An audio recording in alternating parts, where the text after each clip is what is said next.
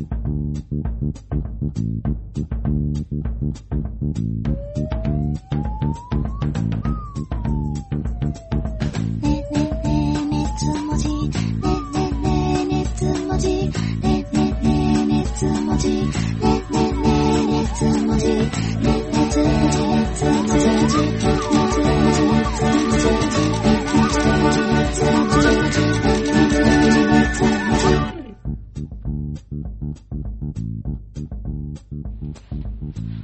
の番組は、II パソコンさんのスポンサードでお送りします。朝記者よりいただきました。年末の冬コミに行ってきました。といっても今回は買い物というよりも地方から日帰りでのコミケ参加はどれくらい辛いかということを東京在住の貴族様たちにお伝えしたく称したためます。当日は辺りが暗いうちから動き出し、始発の在来線や新幹線などを乗り継いで、東京駅に着いたのが午前10時。普段早起きしない生活サイクルなので、もうこの時点で疲労感がマックス。ビッグサイトにはチケットの指定時間には入れましたが、西や東を1時間ぐらい巡っただけで疲労困憊で、早くも帰路に着きました。やはり地方からコミケに参加する場合は宿を取って余裕あるスケジュールで臨まないと満足する戦果は得られませんね。次の機会があったらちゃんとホテルを抑えて存分にサークルを巡った後に秋葉などに行ってみたいと思います。PS、ウマ娘サークルは大繁盛してましたよ。ヒヒーン。えーどうもごきげんよう。熱量とモリス編集長のサンキュー達夫です。朝記者ありがとうございます。年末の冬コミ報告、そうでしたか地方から参加しましたかお疲れ様です。今日は長いメール特集です。まあ、あの、この1月の編集室でね、ちょっと読み切れなかった年末年始のメールが結構溜まっておりましたので、まあ、普段どんな方が聞いてるのかっていうことも含めてね、皆さんにちょっと聞いていただきたく、この特集にいたしました。まあ、2月はあの全部見てみた件とかね、乗ってみた B、えーサイド B の収録もありますし、あの結構予定が詰まっております松崎漫画大賞もございますんで、えーちょっと今のうちに読めるメールを読んでおかないとなということで、えー今回こういうことになりました。では、えー続きまして、えー、かばやき記者からいただきました。福岡在住、かばやきと申します。あ、福岡県。もう2ヶ月ほど前になりますが、特別上映、王立宇宙軍オネアミスの翼を見てきました。私がこの映画と出会ったのは高校時代で、当時住んでいた北海道では深夜枠に OVA などをパーソナリティが紹介する番組があり、王立宇宙軍もその中の一つでした。えー、達夫中、この、まあ、オネアミスの翼というのは、えー旧ガイナックスですね。あの、まだエヴァンゲリオンを作る前の、えーまあ、大根メンバーたち、まあ、つまり、大根フィルムとかをね、作っていた大阪芸大のチーム、まあ、安藤さんも含めですけれどもね、あの、米子でお世話になってる赤井さんとか、えーも含めて、その当時のメンバーが結集して作ったあガイナックスの作品ですけれども、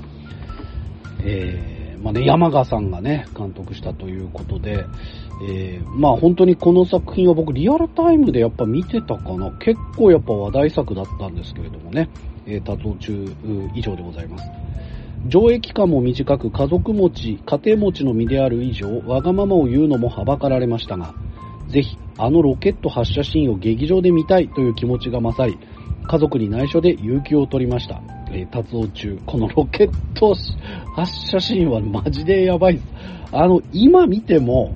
あのーもう作画がもうむちゃくちゃすごいです。というか、やっぱあの手書きで、な、もうむちゃくちゃ絵が上手い人たちが何枚もかけて描いてるやつって、なんかこうやっぱ圧倒的ですよね。あと絵のね、なんか色味とかも非常に濃いし、でね、あとね、構図から言うと、あのーなんていうんですかね、このオネアミスの翼のあの発射シーン見た人って、あの、新海誠さんのね、あの、例えば秒速5センチメートルとかもそうですし、なんかこう空を飛んでいるシーンとかね、雲をこう突き破るイメージとか、ああいう、あの、夕闇にね、ちょっとあの、夕焼けが雲に生えてる感じとか、ああいうシーンってね、ちょっとオネアミスの翼をちょっと彷彿とさせるというか、あのー、これオマージュだよねって思う方もいらっしゃるかとは思うんですけれども、まあ、新海誠さんから見たという人はね、逆にちょっとあの、このオネアミスの翼もぜひ見ていただきたいんですけれども、そんな、あの、結構衝撃の発射シーンですね、あれはね。やばかったですね。え、達夫中終わり。まあ、家族に内緒で有給を取ったと。えー、館内には私同様、アラフォー、アラフィフの男性が多かったです。ストーリーなどは割愛しますが、何よりも音楽が素晴らしかったです。ああ、そっか、劇場だもんね。特に発射シーンと飛行訓練シーンでの完全な無音は映画館でなければ得られない体験でした。あ、これはザ・ファースト・スラムダンクでも同じような。あれはやっぱ映画館じゃないとね。無音つってもね、あのー、これ無音っていうのも音を入れてるらしいんですよね。無音っていう音を入れてるらしいんでね。えー、あれはやっぱ映画館ならではですね。動画配信では生活騒音などがあり、動画にも没入できないご時世ですが、時には映画に行こうと思った一日でした。皆様のご健康をお祈りいたします。えー、かばやき記者ありがとうございます。おねあみずの翼、いいですね。これはやっぱりあの、歴史の教科書に載ってる作品だと思います。あの、アニメオタクっていう歴史の教科書に載ってる作品だと思いますので、未見の方はぜひお願いいたします。えー、続きまして、水の駅舎からいただいておりますね。山のすすめネクストサミット第10話新しい季節この1話ということで、え私は今季葵たちの着ている制服がなぜ黒いのか分かりませんでした。これはあの12月まで放送していた山のすすめの最新作でしたね。入学してから夏服に変わるまで、また秋の衣替えの後も上着の色は白だったはずなのに、もしかしたら新しいシリーズの開始を機にアニメでの制服の設定を変更したのかもしれないとか、そんな風に考えていました。それがこの第10話の途中で制服が再び白い服に戻ったのを見てようやく気づきました。黒の服は冬限定の、厳密には冬の間から3月までの制服だったようですね。私は衣替えは年に2回だけだと思い込んでいました。葵たちの高校のように衣替えを年4回行うのって普通に行われていることなのでしょうかそんなことを思った第10話でした。見てますね。うん。あのー、山のすすめに関してはね、結構いろんなあの感想届いてるんですけど、やっぱ衣替えについて言及したのはこのメールだけだったんでね、えー、なかなかの変態的な視点でいいと思います。私も、おあ、なんか色違いあんの？みたいな。あの、スポーツでいうホームとアウェーみたいな感じで、夏服、冬服も2パターンずつあんのかな？みたいな、そんなこと考えましたけどね。うん。えー、続きまして、つま先は内向きさんから、山のおすすめネクストサミットは優しかったというのをいただきました。同じくね、山のおすすめです。山のすすめは5分枠、15分枠を経て第4期の山のすすめネクストサミットで30分枠になりました。山のすすめはあの短さが良かったという意見がありましたので30分枠になって間延びしないかななどと思いましたが全くのいらぬ心配でした。山のすすめネクストサミットは作品の構成が優しい作りになっていました。序盤の数回は1期から3期の振り返りをして、中盤は新作のショートエピソードを A パート、B パートで分けた2話ずつの構成で15分枠自体の流れで違和感なく見れました。そして終盤に30分枠をフルに使ったエピソードで綺麗に締めくくられ、本当に素晴らしかったです。エピソードの尺を徐々に伸ばしていくところは、富士登山での高度に体を慣らしていく高度順応とが重なりました。なるほど。視聴者側に無理なく少しずつ作品をなじませすり込んでいくとても優しい作品だと感じました最後に一つ最終話のエンディングでココナちゃんが葵とひなたと同じ制服を着ている数カットがとても良かったですつま先は内向き記者ありがとうございますいやーあのさラストカット素晴らしかったですね僕もあやっぱ同じ高校入ったんだなこれからあの、またいろんな物語が生まれるんだろうなと思ってすげえ嬉しかったっすね。えー、いやー、山のすすめは永遠に続いてほしいな本当に。えー、山のすすめが続く限り山のすすめも進め続けますけどね。最高でした。うん。で、同じく山のすすめでもまた別のメールいただきました。車とキャラクターということでね、えー、この方はお名前が、うん、どうでしょう。えー、高一記者かな。えー、毎回熱持ち配信ありがとうございます。えいつも楽しく拝聴しています。熱文字内で達夫さんがたびたびアニメの画面に出てくる車の車種が気になるという発言をされていますが、同意です。あ、仲間がいました。私も気になります。そうですね。あのこれ達夫中で言いますとね、あのやっぱりそのキャラクターがどの車に乗ってるかっていうのは実はそのキャラクターの内面を映してるんじゃないかっていうふうに思うんですよね。やっぱこれあの作ってる人ゼロからもちろん作ってるわけで、でもこのキャラクターがどの車乗ってるかっていうのは当然、まあ、原作者も考えてますし、アニメで初出しっていう時は、どの車に乗ってるのが自然かなんていう話もね、多分すると思うんですよね。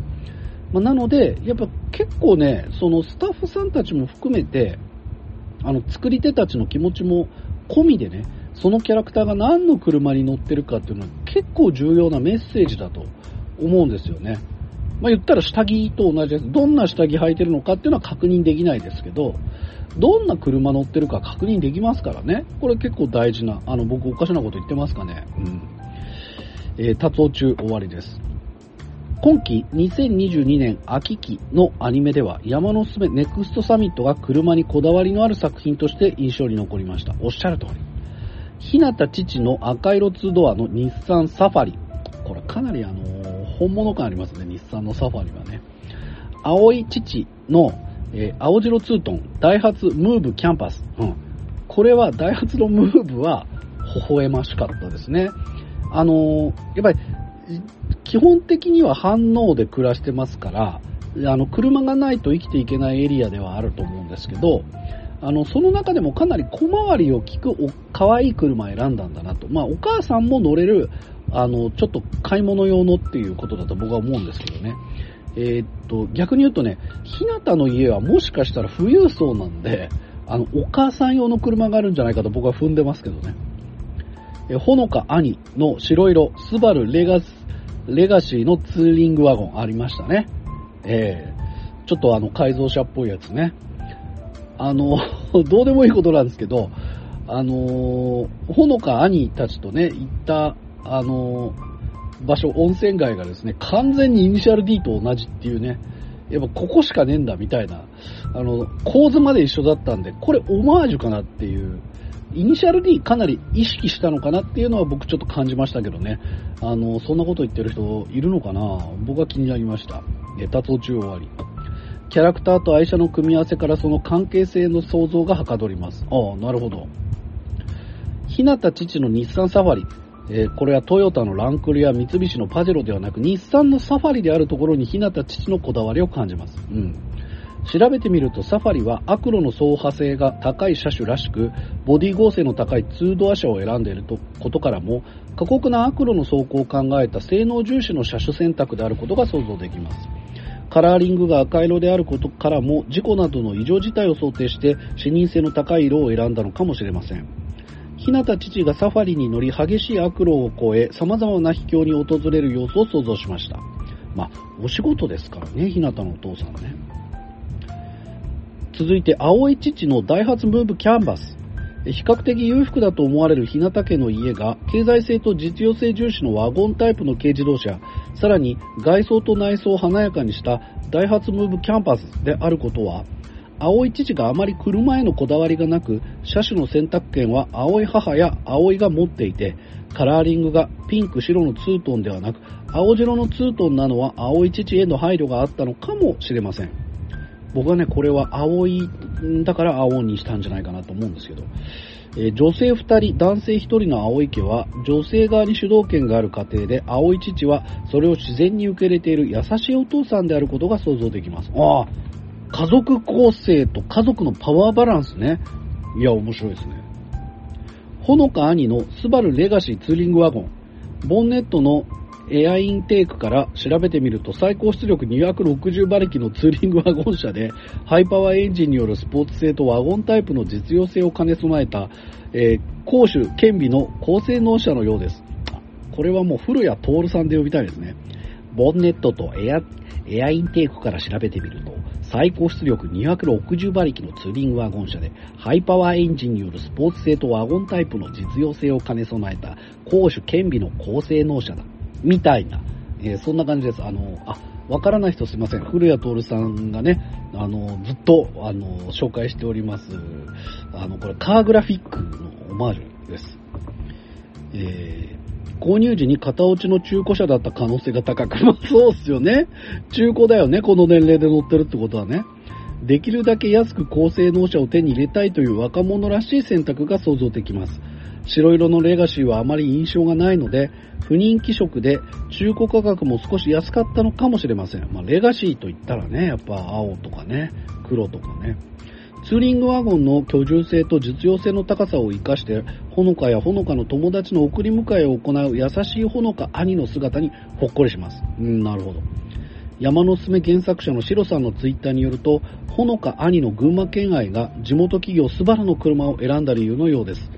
こういうキャラクターと愛車を紐付ける公式設定は嬉しいです。うん。群馬県愛ということでね、石井市にも将来、スバル乗ってもらいたいですな。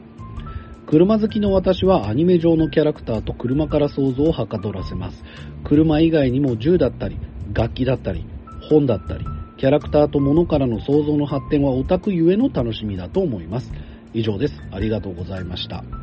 ということで、高一記者、ありがとうございます。車はね、あの、確かにキャラクターの内面であると同時に、家族構成とその家族のパワーバランスなんじゃないかっていうメッセージも入ってて、このメールはちょっと考えさせられましたね。ありがとうございます。続きまして、えーと、どうしようかな。可愛い女の子だらけのアニメ大賞ということで、勝手にアニメアカデミー賞2022ミニスカ Y 字バランス記者からいただきました。私がアニメを見る理由は、可愛い女の子が見たいから、そこにつきます。そんでもって今回の勝手にアニメアカデミー賞は、可愛い女の子がたくさん出てくる、見ていてただただ幸せな、可愛い女の子だらけのアニメ大賞です。まあ、つまりあの、主演女優賞、助演女優賞をまとめてやりたいってことですよね。まあ、カーズ記者とちょっとバッティングしますけれども、まあ、ちょっと読んでみたいと思います。エントリーナンバー1、あけびちゃんのセーラー服。なるほど。まあ、ひたすら可愛い純粋無垢な女子中学生たちがキラキラと輝いていて、見てるだけで幸せになれる素晴らしい作品でした。白状しますと私はエロ目線、フェチ目線でもほんの少し楽しみました。ほんの少しです。エントリーナンバー2、くのいち椿の胸の内。なるほど。男子禁制の茜組の里を舞台に笑いあり、アクションあり、そしてちょっぴりゆりテイストもあるくのいち見習いの可愛い女の子たちのドタバタ日常感が楽しい作品でした。年頃で生真面目な主人公椿が見たことのない男性をいろいろと想像するところも可愛かったです。できることなら私もくのいち見習いになって茜組に紛れ込みたいです。何を言ってるんでしょうか。はい。まあそうですね、このヒロインとかってじゃなくて、可愛い女の子がいっぱい出てくるアニメのショーということですね。エントリーナンバー3、えー、連盟空軍航空魔法音楽隊ルミナスウィッチーズ。ストライクウィッチーズの流れを組むシリーズの新作。パンツじゃないから大丈夫を理由に公然パンチラ設定を捨てて、グループアイドル形式の音楽隊に舵を切ったところが 見事でした。メンバー間でおぼろげに成立しているユリカップリングにも燃えますし、行動を共にする使い魔の動物たちもキュートでした。うん。そうですね。あの、絵柄がやっぱいいんだよね。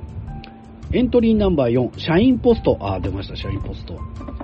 アイドルものは得意ではないのですが、キャラデザの好みがドンピシャなのと、嘘を見分けられる能力を持ったマネージャーが登場するというストーリーのギミックとが相まって楽しく見れました。私は現在アイドルグループ TINGS のフィジカルケアメンタルケアスタッフとして彼女たちをサポートしているという設定の妄想を楽しんでいます。何の話やん。エントリーナンバー5山のすすめネクストサミット。もう4期目ともなれば説明不要ですよね。葵と日向、ココナと楓。えとにかくみんな可愛かったあ、これだけなんだ。思い入れたっぷりっすね。えー、それでは対象の発表です。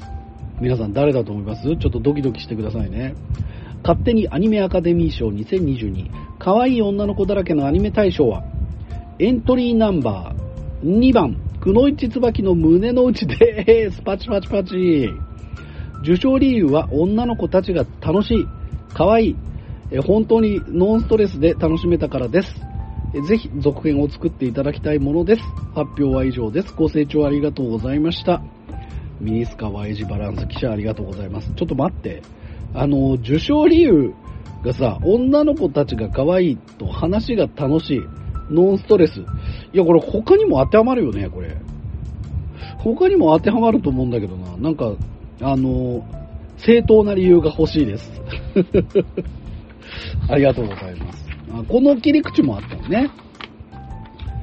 えー、では続いて、勝手にアニメアカデミー賞2022アニメ制作会社賞。確かに。これはなきゃおかしいね。ありがとうございます。熱文字編集部の皆様、こんにちは。マッドウィザードと申します。編集部の方々の勝手にアカデミー賞2022を今年も楽しく聞かせていただきました。そして自分なりに去年一番印象に残ったのは何だろうと考えたところ、各アニメ制作会社についていろいろと思うことがありましたので、かなりの独断と偏見ではありますが、アニメ制作会社賞という内容で久しぶりのメールを送りたいと思います。いやー、ありがとう、マッドウィザードさん。エントリー番号1、PA ワークス。なるほど。そうだよ。そりゃそうだよ。2022年の作品数自体は、パリピ孔明、秋葉メイド戦争の2作と少ないですが、これまでの PA ワークスのイメージだった綺麗な作画、特に非常に美しい背景美術で手堅くしっかりとした内容の作品を作るというイメージを一変させるような突き抜けた作品を複数出した点が非常に印象に残りました。うん。確かにね、クオリティは落ちてないんだけど、そのクオリティの使い方の問題でね、こういうちょっとまあギャグとも取れるような突き抜けた作品作ったということで、え、PA ワークスこんな表情もあるんだみたいな。なんかちょっと優等生が弾けた瞬間を見た感じがありましたね。エントリーナンバー2、A1 ピクチャーズ。なるほど。リコリスリコイル、かぐや様は告らせたい3期というヒット作を2つ作り、エンゲージキスも作画が良く、安定して良質な作品を出し続けている信頼のおける制作会社だと思います。そうですな。うん。エントリーナンバー3、クローバーワークス。なぁ。2022年だけで。でそのビスクドールは恋をする。東京24区、スパイファミリーの1期2期、くのいち椿の胸の内、シャドウハウスの2期、あけびちゃんのセーラー服、ボッチザロックの8作品を出したという作品の多さもありますが、その作品の多くがクオリティが高く、非常に丁寧に細部までこだわって作られているのがわかります。特に原作付き作品のアニメ化において原作への愛情がこれでもかというぐらい伝わってきて、見ていて幸せになる作品を多く作ってくれた制作会社です。本当だ。なんかこう、ね、東京の京都アニメーションみたいなね。エントリー番号4番、えヨースタピクチャーズ。なるほど。まだ立ち上げられて間もない制作会社で初期は親会社ヨースターの、えー運営しているゲーム PV を作ることが多かったのですが、劇場版鬼滅の刃、新エヴァンゲリオン、劇場版呪術廻戦、すずめの戸締まり、ボッチザロックといった有名作品に制作協力として参加し、2021年末に単発作品のソラエロユーティリティで初めてテレビアニメに進出。2022年秋クールのアークナイツで初めてテレビシリーズを制作し、原作ゲームの難解な世界観を非常にうまくアニメという形態に落とし込んだ良作を作りました。個人的に今後の成長を最も期待している制作会社です。以上4つのアニメ制作会社をエントリーしましたが、対象は、ドゥルルルルルドゥン、クローバーワークスと決めたいと思います。いや、これはみんな納得じゃないか。すでに書いたように作品の多さ、それぞれのクオリティの高さ、原作愛もありますが、各作品の監督を務められた方々の多くが初監督、もしくは2作目ということで、人材育成という面でも優れた結果を出している点が特に素晴らしいと感じました。今後作られる作品も楽しみにしたいと思います。ということで、マッドウィザード記者ありがとうございます。いや、このメールも質が高い。やはりね、いい作品を作っただけではなく、その作品を、その、監督デビュー作あるいは2作目という作品にしたというところで、高く評価したという点は納得ですね。いや、すごいわ。これは、あの、すごい視点ですね。ありがとうございます。こういったメールも届いておりました。いや、一つのメールだけでもね、これ、他のメンバーいると10分、20分いっちゃうんでね、すみません、僕一人だけのリアクションで申し訳ないんですけど、今回は情報量優先ということで一人語りです。えー、続きまして、あ、じゃあ勝手にアニメアカデミー賞、こちらの部門も行きましょう。メンズ部門。ありがとうございます。えー、2022年勝手にアニメアカデミー賞を拝聴しました。えー、それぞれめちゃくちゃ面白かったですということでいただいたのはロココ記者。ありがとうございます。中でも藤井さんのシェフ大賞、スパイファミリーのカミラさんへの評価に痺れました。私もあの回で、カミラさん実は悪い人じゃないってなりました。うん、そうでしたね。あの、藤井21、あの、視点良かったですね。人が表しているのを聞いていると自分も表彰したくなります。というわけで以下、私的2022年メンズ大賞です。岡本さんの発表も待たれますということですけれども。岡本決められないからね、みんな好きすぎてね。エントリーは6人。1、サビクイビスコより赤星ビスコ。うん。この方ずっとビスコ推しですもんね。久々の単体推しを食らって平成ではいられませんでした。えー、CV、鈴木亮太氏にも拍手。なるほど。2、殺し合いより、孫リャンハ。素晴らしい攻めキャラ。BL でよく見る攻め様っぽいけど、男女物で見るとこそばゆい。でもそれを超えてくる素敵な攻めキャラでした。結局攻めキャラかい。エントリーナンバー3、アイドリッシュセブン3期、2クール目のオープニングより、え四つ葉玉木くん、オープニングかい。動きの大きいビッグスマイルが可愛い。口がでっかい子が好きです。あ、あー、そうか。なるほどね。だから、まあ、やっぱフリーで言うともう絶対リンちゃんですよね。4、水星の魔女より、シャリク・ゼネリ。なるほど。名探偵コナン、アムロ君の転生した姿では、見た目の属性だけでギャーっとなるのは自分的に嫌だみがありますが、これは抗えない。褐色金髪垂れ目の引き眼、ダメだっつーの胸見せたら。えー、エントリーナンバー5、水星の魔女より、グエル・ジェターク君。2022年、オタクにとってのダークホースは君だ見事なツンデレ、いい男になってくれ。エントリーナンバー6、悪役令嬢になったら魔王を飼ってみたより、えー、クロード様。かわいい。照れて嵐を起こしちゃうのかわいすぎる。それにつきました。ということで、以上、6ノミネートよりチャンピオンは、赤星ビスコちゃんですって言ってもうずっとかい。それかい。ビスコちゃんって言うな。単体推しが激しすぎて公式のバディであるミロ君に嫉妬するレベル。カップリング萌えならず、それが良かったです。また石井氏の助言通り、酔っ払いながら書くを実行して初投稿となったキャラと絡むブヒムの相手がビスコちゃんでした。あなたの前で死ねて感無量。あの、ね、好きな人の前で死ぬっていうやつですね。あの、これその後も波紋を呼び、呼びましたからね。何かの壁を乗り越え、部品部の投稿を楽しんでおります。ありがとう、ビスコ。2023年はどんなメンズに出会えるのか楽しみです。3ヶ月後何にハマってるかわからないこの軽薄精神でアニメ視聴していきます。本年もよろしくお願いいたします。ということで、ロココ記者、ありがとうございます。いいメールですね。そう、この調子ですよ、皆さん。この調子でいきましょうよ。えー、では、続きまして、え、P ハゲさんからいただきました。ありがとうございます。最近ちょちょくちょくメールくださってますね。年が明けて数日が経ってしまいましたが、勝手にアニメアカデミー賞2022に参加したく筆を取った次第です。私が選出するのは心に残ったアニメ映画賞です。2022年に私が劇場で見たアニメ映画14作品の中から最も心に残った作品を選出します。えー、私の趣味思考で見る作品を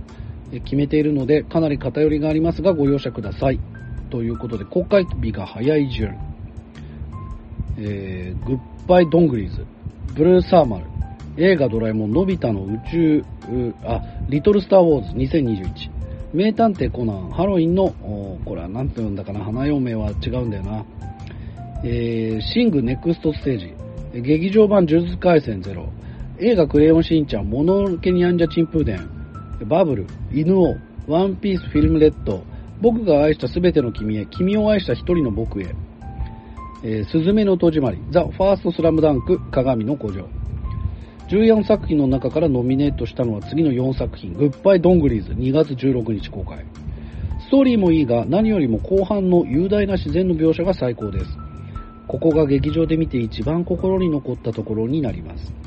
物語の最初は東京でさえ遠いと感じていた主人公に最後には海外でさえもなんだ結構近いじゃんと言わせる少年の心の成長を感じられる素晴らしい作品です。うーん。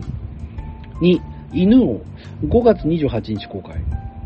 能楽が題材の作品ですが主人公の犬王の演舞は、えー、雅で伝統的なものとは異なりかなりポップなものでした。犬王の演舞ではロックバンドのライブのようなサウンドと犬王の歌が耳と体に突き刺さって染み渡りました。映画館の音響で聞いて大きなスクリーンでよく動くアニメーションを見る。これぞ映画館で見るべき作品だったと思います。3、僕が愛したすべての君へ、君を愛した一人の僕へ、10月7日公開。見る順番によって幸せな終わりか切ない終わりかが変わるギミックのある作品です。物語のベースにあるのは平行世界です。二つに分かれた物語は主人公が同じですが、片方は両親の離婚時に母親を選んだ世界が舞台で、もう片方は父親を選んだ世界が舞台になっています。片方を見終えた後にもう片方を見ることで色々と話が繋がっていく感覚がたまりません。これはね、結構話題作でしたね。あの、このやり方がですね。4、ザ・ファーストスラムダンク12月3日公開。私の中で念願だった三能線のアニメーションが見られて満足でした。湘北のレギュラー5人のうち宮城亮太だけ過去の描写や三能線に挑むまでの背景が薄いと原作を読んでいても感じていましたが、今回の映画について、でついに全て揃った感覚がありました。まルカワに関しては過去ちょ中学時代のあったんですけど、ルカワはね、やっぱ人間宣言してほしくないんで、あの謎のままでいいですよね。2時間の尺に収めるためにかなりバッサリとカッカットしている部分がありますが、必要な場面は残っていたので全然気になりません。テレビアニメのような引き伸ばしはなくテンポよく進んでいくのが良かったです。観客席から見ているような映像がいくつかあって本当に試合を見ているような気分にもなれました。うん。最近のなんかバスケットの中継技術みたいなのそのままね、あの、絵作りにも反映されてましたもんね。さて、この4作品の中で最も心に残った作品、心に残った作品。これはエントリーナンバー3番の僕が愛したすべての君へ、君を愛した一人の僕へです。見終わってから2ヶ月以上経っていますが、未だにこの作品のことを考えています。作中で描かれた場面だけではなく、描かれなかったいわゆる行間の部分も想像して楽しんでいます。こんなに長い間心に残る作品は私にとって大切な作品なんだと感じております。主題歌も作品にマッチしていて最高です。この作品は多くの人にとっては何でもない作品かもしれないですが、自分にとっては宝石のような作品でしたので紹介させていただきました。2023年は2022年よりも多くのアニメ映画を見てまた勝手にアニメアカデミー賞にエントリーしたいと考えています。寒い季節が続きますが、どうぞ皆様ご自愛ください。ということで、P ハゲさんありがとうございます。いや、そうですか、そうなんだよね。僕が愛した全ての君へ、君を愛した一人の僕へ。これはあの、だから一昔前にね、あの、辻仁成さんとね、あの、そう、江国香織さんでね、あの、ありましたよ。冷静と情熱の間っていう作品ありまして、2冊一緒に読むと、同時に読むと、あの、なんかいろんなことが分かっていくみたいなパターンのやつなんですけどね。えー、それをまさしく今、なんか映画化した時に、あの、平行世界っていう概念を持ち込んだっていうところが割と新しいかなと僕は思ったんですけれども。あのー、結構ね、この作品に関しては、うん、いわゆるなんかこう、オタクからしてみると自分たち向けじゃないのかなただのこう、恋愛物語かなみたいなね。うん。まあ、あるいは、その、君の名は的なみたいな風にうがった見方してた人たちもいるかと思うんですけれども、それでまだ見てないという人もいるかもしれませんが、まあ、よかったらね、全く別物でございました。えー、ぜひ見ていただきたいなと思います。ありがとうございます。えー、続きまして、この方は、赤いストーブさんからいただいております。皆さんごきげんよう。岩の下より、下より這い出てきました赤いストーブと申します。ありがとうございます。この度は毎年勝手に恒例にしているホワイトアルバム2、え以下、ホアルバ2を視聴したので報告メールです。あ、毎年恒例にしてんだ。いや、あります。僕もね、年末は、あのーほぼ毎年桜の園を見直してます。はい。映画。あの、アニメじゃないですけどね。あのーマリ見て好きな人は絶対見てもらいたい映画なんですけどね、桜の園。えー先に明示しておくと、小生、東間和沙派であります。えー冬が来るたびに、ほわ、あのごめんなさいね、この、ちょっとね、僕あまりにも自然に流しちゃってるんですけど、小生という一人称は、この熱量と文字数で、あの、ネタ的に使っている一人称なんで、あの、ガチ、ガチ小生の方ではないということだけお断りしてます。あの、今日初めて聞いた人はね、ちょっと誤解するかもしれないんで、ちょっとあの、補足でした。え以上、補足終わり。冬が来るたびに、ホワルバ2を見ている小生ですが、今年はコロナ療養もあり、13話一気見することができました。ああ、ホワイトアルバムね。本当に静かな作品でいいんだよね。ほぼ内容が頭に入っているため、1話を再生した瞬間、涙が出ました。普段数少ない友人には、カズサは俺の嫁と豪語している小生ですが、視聴が終了する頃には、小木曽刹那もやっぱりいいかもと思われ、思わされ、主人公、北原春樹の気持ちが少し理解できて心が痛くなりました。それでも、東間和沙のまるで猫のようなイメージと生為さんの声で、やっぱり和沙の方がいいに決まってるとなります。そして、ホワイトアルバム2オリジナルサウンドトラックカズサは名盤です。えー乱文失礼いたしました。では、また岩の下の深いところに戻ります。いや、戻んのかい寒い時節からご自愛いただき、熱文字が長く続くことをお祈りしております。ありがとうございます。えー、赤いストップ記者。いいね。こういう、あの、なぜ今とかそういうのが全くなく、毎年ルーティンにしてるみたいなね。いや、だって最初にな方に読んだあの、オネアミスの翼とかもそうですよ。うん。あの、いろんなきっかけがあって上映してますけど、まあまあまあ、その、やっぱ個人的に今見た作品、別に、だから俺ふとね、思い立っていきなりあの、ナウシカ見たりとかね、カリオストロの城見たりとかね、あの、かぐや姫の物語見たりとかね、ブルーレイでね、あの、そういうこともありますから、あーで、心が現れるみたいな。でも誰にも話せねえみたいな気持ち抱えたことありますんで、あの、そういう気持ちをこの熱量と文字数にぶつけていただければと思います。トロ記者よりいただいております。一行感想。水星の魔女、まあ、機動戦士ガンダム水星の魔女ですね。界隈を観察していたんですが、スレッタを狸呼ばわりする割に全く具のネタが出てこなかったことで、あー、のんのん日和って本当に過去のコンテンツになったんだなって実感。トロ記者、ありがとうございます。そうですね。え、のんのん日和も過去のネタなのかな？え同じく、え機動戦士ガンダム水星の魔女の感想をいただいております。えーこの方は空気者。えー私はなんとなくの世界観しか知らない歴代ガンダム未見者です。うん。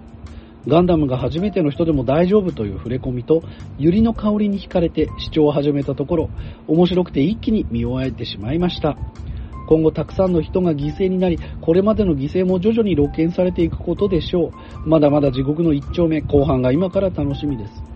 一つ確信を持ったこと、エラン君はおそらく非業なエンドを迎え続けるだろうということです。よりの間に割り込む滞在を犯した男はどうなるか、身をもって教えてくれるキャラクターですね。やめなさい、本当に。空気者、ありがとうございます。いやー、これ、水星の魔女は本当めちゃくちゃヒット作でしたね。まあ、個人的にはもう最高の作品だったな嬉しかったな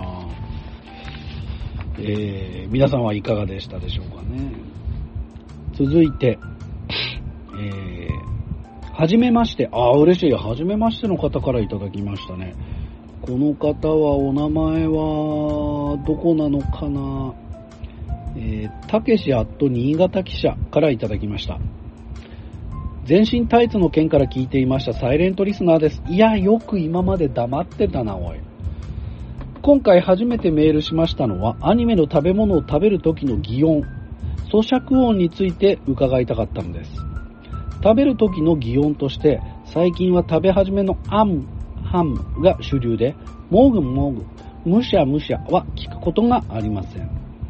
食べ物アニメということで、美味しんぼのとんかつ大妖怪、見直しましたが、とんかつのサクッとした最初の咀嚼音はあったが、食べ始めの音はありませんでした。Do it yourself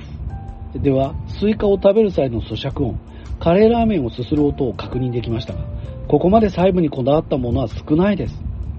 例外は、放課後堤防日誌のアジフライの咀嚼音かなと思っております。思うにアニメの食事の描写は当初はリアルを食べる音重視だったのですが、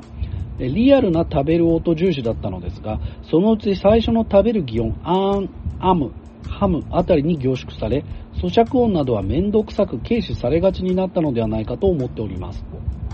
ということを深く考察されている方はいないのでしょうかすごくもやもやしております。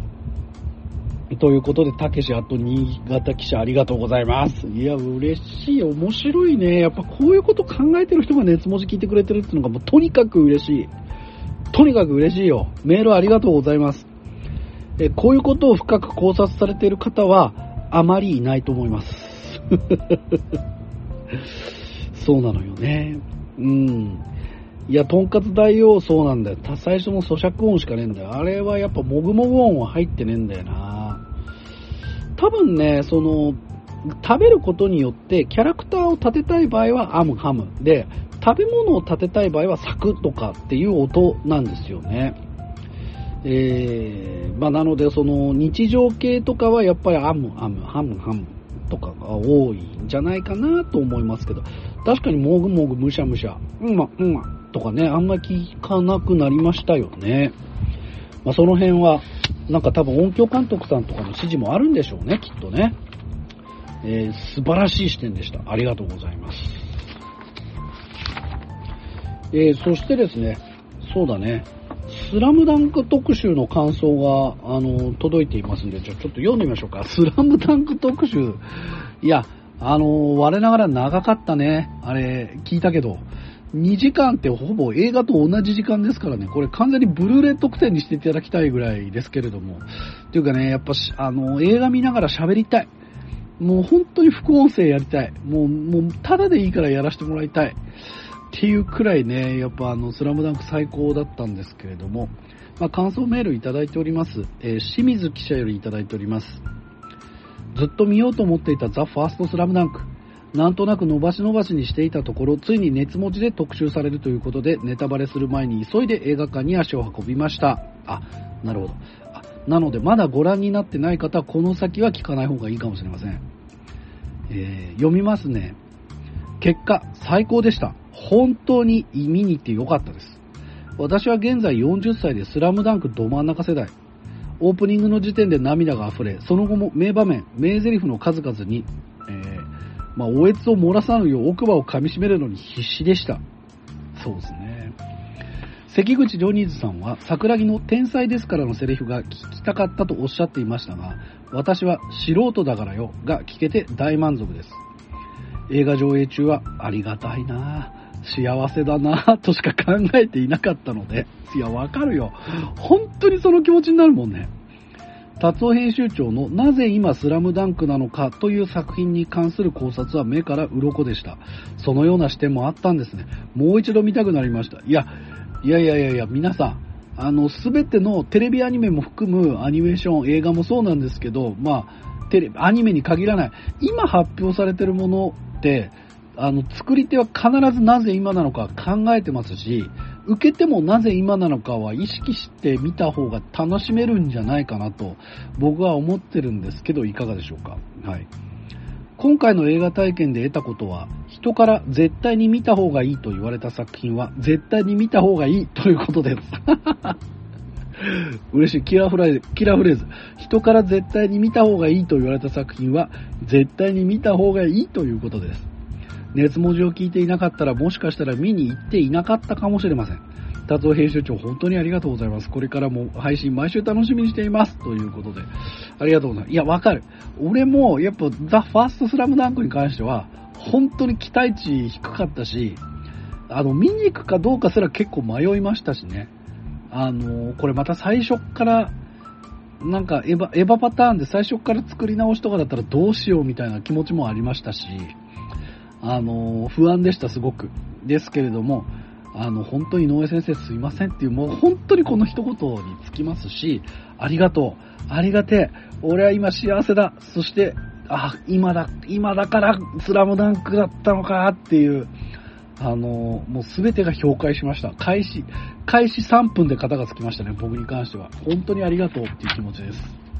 すいませんね、暑苦しくてね。えー、続きまして、あ、あの、いいですね。スラムダンクの映画見てきましたということで、520回の特集を聞く前に送信していますという。そうですか。これ、だから、スラムダンク特集、この人聞いたのかな？どうなんだろう。お名前はないんですけれどもね。私は現在27歳の男です。ああ、27歳か。スラムダンク直撃世代ではないですね。もう、むしろ黒子のバスケですね。当然リアルタイムで漫画は見ていませんが、父の本棚にあったので、小学生の時に初めて読みました。その後高校生の時に体育の授業でバスケをすることになった時に読みました。あ、でもね、そう、スラムダンクってやっぱすごい作品で、あの、だいぶ後からでも読んでも全く古さ感じないのよね。まあ、強いて言えばギリギリヤンキーっぽさが序盤に残ってるっていうぐらいかな。えー、かり通して読んだ記憶があるのはその2回ぐらいです。なるほど。その後、アベマでスラムダンクのアニメの浮世放送があったので、片手間につまみながら見ていました。なるほど。スラムダンクの映画化については知っていましたが、見る予定はなかったので今までスルーしていました。しかし、521回の配信分を聞いて無償に見に行きたくなり、翌日に映画館に行きました。なるほど。結果最高でした。本当に行ってよかったです。映画館で見ることができてよかったです。始まった瞬間、アニメは県大会で終わっていたこと、三能戦ということはルカーがプライドを捨てること、そして何よりルカーと花道のあのシーンがどうなっているのか、あのシーンを見たいから早く進んでほしいけど三能戦をもっと味わいたい、そんな不思議な感情でした。話が進むたびにその後の展開を思い出しながら見ていました。皆様のように映像の手法とか詳しいことは分かりませんし、山王の選手の名前は最後まで川田しか思い出せませんでした。マジか、不活。山王は不活なんだよ。不活、川田兄、ね、えー、そして沢北、松本、一ノ倉、えー、川田弟。最高ですよね。そんな浅い私のようなものでも十二分に楽しめました。熱文字の皆様、本当にありがとうございました。PS、私の周りではスラムダンクを知ってる人は100%だと思いますが、読んだことがあるのは25%ぐらいでしょうか。ああ、そうか。やっぱ4人に1人だよね。やっぱ過去作。今、今、イニシャル D 読んでる人がどれくらいいるかとか、そういうレベルの名作だもんね。だからまあ、手塚治虫作品だよね。言ったら。もう、あの、古典だもの。うん、そういう意味では、だからブラック・ジャック読んだことがある人とか、そういうレベルと同じ次元に入ってるから、スラムダンクに関して言えばね、その時代の淘汰にはもう絶対残る作品なんですけど、じゃあ、かといって、そういうのに、あの、手が進む若手がどれくらいいるかっていうと、若い人どれくらいいるかって言ったら、やっぱり4分の1くらいでしょうね。それでも多い方だと思います。嬉しいです。いやー、そうなんだよね。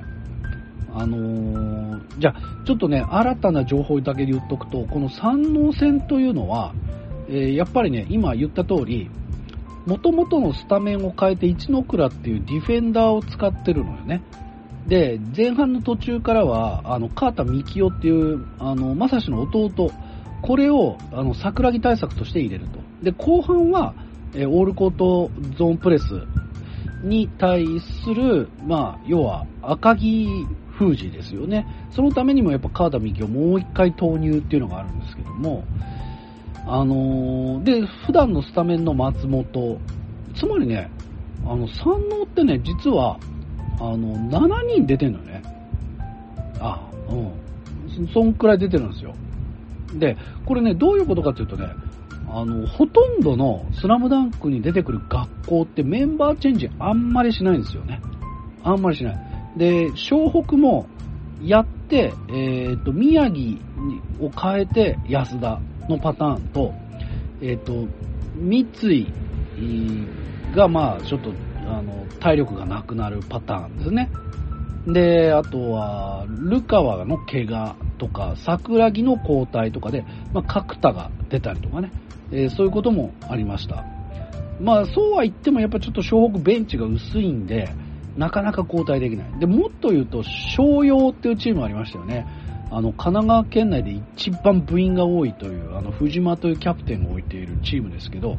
あのチームは190以上が4枚いて、ポイントガードが藤間。で、178センチかな。9センチか。藤間はね。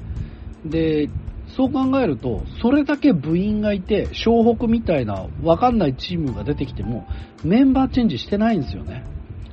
で、えっと、2年生に1人、あの、伊藤っていうポイントガードがいて、藤間の代わりにそいつが最初、あの、スターターっていうことなんですけど、えっと、仮にリバウンド、まあ、湘北でかいよ。確かにでかいのよ。三井も180センチ以上ありますからね。でかいから、なかなかメンバー変えられないんですけど、やっぱこう、あの、花道と赤城対策、あるいはルカー対策でもうちょっとディフェンダー入れてもいいっていう判断は、まあ、もしかしたらできたのかもしれない。ただ藤間が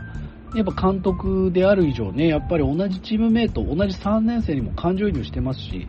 ちょっとね、チームマネジメント的には問題があったかなと思うんですけれども、まあ、両南もやっぱディフェンダー、ディフェンス専用の人を入れるパターンとかね、えー、ありましたけれども、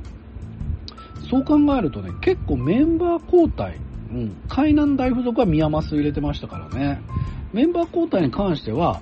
あの、1人か2人ぐらいなんですけど、やっぱ三能戦はきっちりベンチも戦ってる。で、どう、あの、監督、向こうの堂本監督もどういうことを考えてるかっていうのも含めて、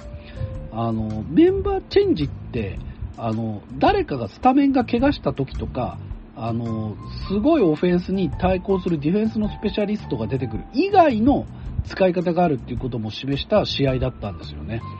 それが良かった。それが見られたっていうのが素晴らしかったですね。えー、続いて、じゃあこちらも、こちらも、ザ・ファーストスラムダンク特集の感想ということで、えー、ロココ記者ありがとうございます。長いな、長いメールだ。えー、達夫編集長ごきげんよう。ザ・ファーストスラムダンク特集の配信ありがとうございます。配信自体のボリュームが大きかったので、感想も大量に溢れています。面白すぎて何度も聞いています。あ、そうですか。暇ですねとしか言いようがないですけど。2時間よ、だって。ありがとう。その中でもクルーから感想を聞き出して補強し、リスナーからのメールを読みながら、途中で解説と注釈を挟みながら進行する達夫編集長の掘り下げっぷりにいつも以上に熱を感じました。いや、ありがとうございます。達夫中、いや、これはね、もうそうするより他なかったんですよ。というのは、あのー、まあ、あらゆるスラムダンクの感想に、なぜ今スラムダンクなのかが全くなかったんですよね、僕が見ていた時は。で、いや、そのアニメーション、3DCG ここがいいとか、原作ここがいい、あるいはこのシーンが熱かった、原作とここが違う、まあそういった話、あとは2時間によく収めたとかね、そういう話に集中していて、あの、まずなぜ今なのかっていうのをこれはね、やっぱ絶対に抑えなきゃいけないポイントだと思うんですけれども、まずそれがなかったっていうことと、えー、まあ、あと音に関すること、色に関すること、これに関してもあんまり感想が見受けられなかったんで、どうしてもこれは言いたかった。えー、ただ、そこに至るまでの当然の議論として、まあ、すでにアニメ一回見たことある人、漫画読んだことある人、そして、あの、漫画読んだことがない人とかね、そういう人もまあ一応前提として取り込みたいっていうのもあったんで、やっぱこういう構成にせざるを得ない。えー、ということでもありました。で、たまたま足富記者、足富先生と関口記者が、まあ、見ていたということで、で、東藩は見ていたんだけど連絡が取れなかったっていうことであの3人になったんですけども、えー、まあ、結果こういう形になりました。僕は、で、そこに関する解釈はまた別で、なぜ今なのかに対する答えとして、あの、僕はね、あの、まあ、言ったらね、その作品語りって大いなる誤読でいいと思うんですよ。というかね、評論って誤読でいいと思う。まあ、僕がやってること評論では何でもないけど、誤読というか、まあ、思い込みですよね。こうだったんだっていう。この思い込みが楽しければ俺はもうそれでいいと思ってるし、アニメ語りの最大の魅力ってやっぱ思い込み力だと思うんですよ。やっぱオタクって思い込みが強い生き物だから、その思い込み力をぶつけてくれればもうそれだけでいいし、あの、本当はどうだったかなんかもう、むしろどっちでもいいっていう感じになっちゃうのが僕は好きなんで、あの、思い込み力を、まあ、ぶつけた次第です。脱落中終わり。基本一人語りなのに目に見えない何かの広さや深さを感じる回でした。そうでしたか？それは編集長のスラムダンク、そしてバスケットへの愛だと思います。まあ、あの、他の人よりは詳しいっていうぐらいよ、でも。特集中盤で披露されている達夫編集長の解釈に私はとても感動しました。関心ではなく、これは感動だと思います。バスケとアニメの両ファンである編集長のハイブリッド解釈でもうむちゃくちゃ面白かったと同時にそうだったのかと胸打たれるものでした。なぜ今なのかということについて私は全く考えませんでした。我々世代を狙い撃ちして適当なもん作ってんじゃねえだろうなという TBS ラジオリスナーでもある自分は、歌さん仕込みの、これはあのライムスターの歌丸さんですね。歌さん仕込みの当たり屋的鑑賞スタイルで臨んでいました。結論としてはごめんなさい。狙い撃ち上等、お金落としますのやつでした。そんなわけで、私は私の感想を固め、楽しみに聞いた今回の熱文字スラムダンク特集だったわけですが、映画本編以上に達夫編集長の解釈に頭を殴られたような 衝撃を受けました。そうでした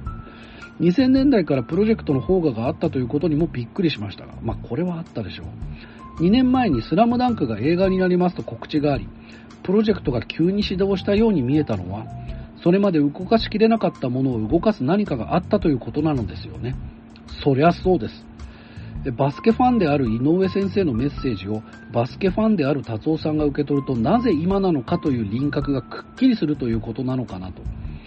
インタビューしたとか現地を取ったとかそういうことではなく、こうとしか解釈できなかったという達夫さんのお話にグッときたんです。あありがとうございます。えー、達夫中。まあ、これあの、先ほども言語化しましたが、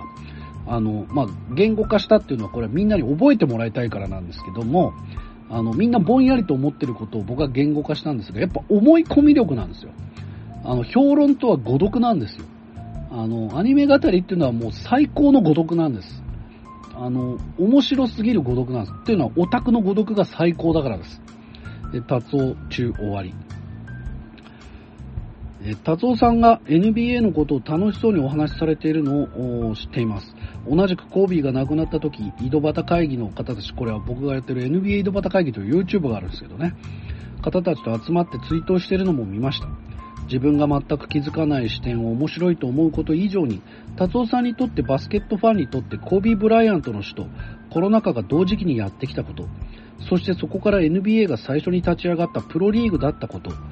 そういうものも経てそこから受け取ったものがあると淡々と話されている様子は告白のようにも聞こえて泣けてしまいました。ありがとうございます。達夫中。あのー、そうなんです。2020年の1月26日から27日にかけてですけれども、このコービー・ブライアントが亡くなった、あの、雨が降ってましてね、で、僕らは、あの、コービー・ブライアントっていうのは、まあ、ご存知のない方に言っておきますと、あの、お父さんがね、あの、神戸牛が好きで、えー、で、え、ローマ字で神戸と書いて神戸という名前にしたんです。で、あの、日本にはとてもゆかりのある選手で、そういった意味で。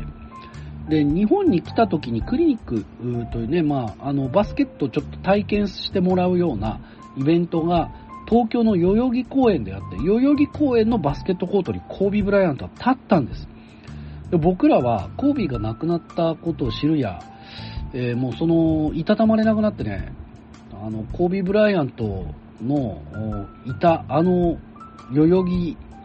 公園のバスケットコートに集まって、神戸追悼の動画をね、まあ、撮って、NBA 井戸端会議という、まあ、チャンネルでちょっと、あの、アップロードしたんですけれども、世界中の人たちがね、まあそういう、亡くなった日の朝、あの、あのコートでバスケットゴールにシュートを打ってた人いましたからね。うん。で、皆さん、皆さん、こっからなんですよ。なんとね、その年2020年、まあ1月のことでしたけど、もう、コービーが亡くなったと同時にコロナがやってきて、もう真っ暗な世界、絶望の世界に入ったわけですよ。でも、コービーのメンタリティだったら、絶対ここから立ち上がるに違いないということで、すべてのチームが、すべてのチームがですよ、NBA の30チームが、コービー追悼のために、コービーがつけた背番号の8番、そして24番、えーこれはバスケットでいう8秒と24秒をゲーム中に黙祷の時間として8秒と24秒取って、えーもう全選手が追悼したんですね。全選手。で、コロナがやってきて、えーもうお客さんも会場に来られなくなり、NBA もリーグが中断して、で、およそ数ヶ月、しかし世界で初めてプロリーグ再開した、またバブルということも考案してね、えーもうそのオーランドの、まあ、あのディズニーワールドです。そこにも全選手を集めて、で、家族、まあ、例外的に家族とメディア、あしかし1回入ったらまた検査しないと2週間置かないと出られないという、そんな異常な状況で全チームがプレーをして、で、その20、21シーズンは、なんとそのロサンゼルス・レイカーズが優勝するんですよね。これはもう、あの、アメリカ、バスケットアメリカ代表にもなったレブロン・ジェームズ、まあ今現在ロサンゼルス・レイカーズに所属していますが、一番コービーの薫陶を受けた今の大スターです。今もなお現役で。30代後半で、もう肉体的には衰えていてもおかしくないんですけど、未だに一戦で活躍している、この選手が、やはりコービー・ブライアントのメンタリティをこのチームで受け継ぐということで、まあ、レイカーズに移籍して優勝した。で、皆さん、さらにです。このコービー・ブライアント亡くなって3年経った1月の26日の直前に、なんと日本人がロサンゼルス・レイカーズに移籍したんですね。それが八村塁だったわけです彼は高校時代まで仙台の明星高校、宮城の、えー明星高校というところでね、まあ優勝もしました。大学からまあアメリカに渡ってもう遅いんじゃないかとは言われましたが、まあ、そこでも大きな結果を残し、日本人で初めて NBA のドラフトにかかった選手になりました。ドラフト9位です。でそこから何の因果か。しかもですね、この八村は実は大学時代に一度コービー・ブライアントに試合を見てもらうチャンスもあり、しかも会話したこともあるという。その八村がロサンゼルス・レイカーズの一員になったんですよね。で、そこから、あの、命日を迎えるという不思議な縁ですよね。この日本での NBA、そしてロサンゼルス・レイカーズというね。で、その時に上映されているのが、なんと、ザ・ファースト・スラム・ダンクなんです。えー、まあ、もうパープルゴールドと言われているあのロサンゼルス・レイカーズの色がね、まあ色、ちょっと注目してくれとあの特集でも言いましたけれども、まあ、あ映画にもね、出ていたソータに、まあ、固くされているイメージ。そして、まあ、お父さんというのは、まあ、コロナはじめ、まあ、その前の震災、まあ、亡くなった人象徴、失った、大きな存在を失ったということの象徴と、コービー・ブライアントの死というのが、やはり重ね合わせられている。災害と事故。災害がお父さん、事故があソータということで重ねられていて、あらゆるショック、突然の死、お別れ、こういったものから立ち上げるようになっていたというのが、まあ、現在のそのファーストスラムダンクの感想なんですけども、というふうに僕は受け取ってますけど、これはもちろん誤解かもしれません。誤読かもしれませんが、なぜ今なのかっていうことを語る人があまりにも少ないんで、ここで記録しておきたいということで配信しましたんでね、ちょっと長くなりました。まあ、あの、改めてね、あの、ザ・ファーストスラムダンク見に行っていただければと思います。えーで、メールに戻りますと、えスポーツを扱う作品もモデルになる実感の競技も、実際の競技も、諦めないというのは普遍的で大きなテーマです。どう諦めないのか、どうして諦めないのか、作り手たちがその部分に思いを乗せて表出するものに胸を打たれ、また受け取る側にもそれぞれの受け取り方があるから、いろいろあってもスポーツものは面白いのだと思います。私には私の感想があり、それはそれです。作品を重ねてみれば見るほど気づくものもありますが、絶対にたどり着かない解釈があり、そういった人から聞く解釈にリーチした時の面白さはまた別の快感があります。そうね。この絶対にたどり着かない解釈っていうのは、やっぱ面白いよね。最高の誤読っていうのがね。すずめの戸締まり特集もめちゃくちゃ面白かったです。私もなかなか他では話せない感想を熱文字に投稿しています。アトロクではなく熱文字にです。いや、なんかそんな比較するようなメディアでもないと思うんですけれども、まあ、わざわざ言わなくてもいいですね、これね。あの、ありがとうございます。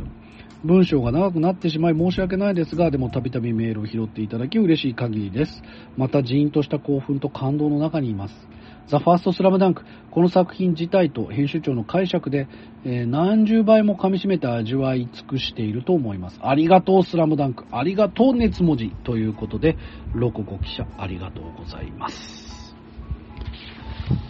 いやー、いいですね。長いメール特集。やっぱちょくちょくやんないとなとは思うんですけれども、皆さんのメールなかなか紹介、す、え、べ、てをね、紹介するとはちょっと時間的に難しいんですけれども、これからも折に触れて紹介していきたいと思いますし、またメンバー宛てにいただいたメールなどはね、そのメンバー出演時に読みたいと思いますので、ぜひ皆さんも熱文字 at gmail.com までメールいただければと思います。さあ皆さん、え来週はおそらく全部見てみたけの、ね、新前権でございます。この1月から始まったアニメちょくちょく見ていただいてますかねまあ面白い作品あります。ぜひ皆さんも来週お楽しみにいただければと思います。まだね、全部見切れてないお正月忙しかったという人は、この新前権参考にしていただきたいと思いますんでお楽しみに。それではまた来週、今週は以上です。超初心者向けパソコン教室、II パソコンは、わからないとこがわからない、あなたのための教室です。パソコン、スマホの操作から、出張指導でのプリンター接続や、インターネット、メール設定など、熱文字オン、聞きました。と、おっしゃっていただくと、教室授業料、出張指導料ともに500円引き。東京23区内であれば、出張費も無料です。これで国さんも安心。今年で創業25周年を迎える II パソコンをぜひご利用くださいませ。